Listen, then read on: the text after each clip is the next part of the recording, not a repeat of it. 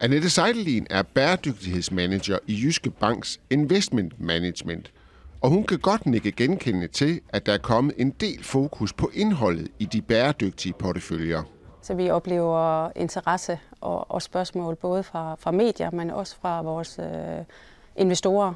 Men faktisk kan der være gode argumenter for at inkludere selskaber, som er i gang med eller står over for bæredygtig omstilling. Vi vil gerne understøtte de selskaber, som øh, har en ambitiøs og troværdig omstillingsplan, altså er, er på vej med den her omstilling. Og som investor bidrager man til omstillingen, når man investerer i selskaber, der er i gang med en bæredygtig omstilling. Det kræver rigtig mange ressourcer og, og penge at, at lave den her omstilling.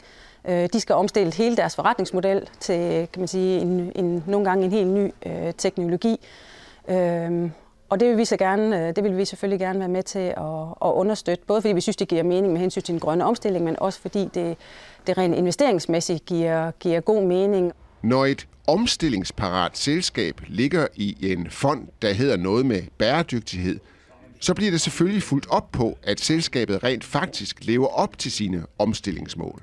Hvis det er, at, at den omstilling ikke øh, finder sted i det omfang, vi har regnet med, eller hurtigt nok, jamen så øh, har vi mulighed enten for at, at bruge vores stemmerettigheder eller gå i dialog med virksomheden for at se, om vi kan skubbe dem øh, i en mere grøn øh, retning, eller vi kan så øh, kan man sige, yderste konsekvens vælge at, at sælge de her aktier ud.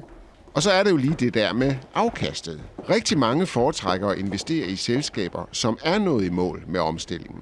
Det betyder også, at den type selskaber, de typisk handler til en højere øh, præmie end selskaber, som, som er på vej øh, med, med en omstilling.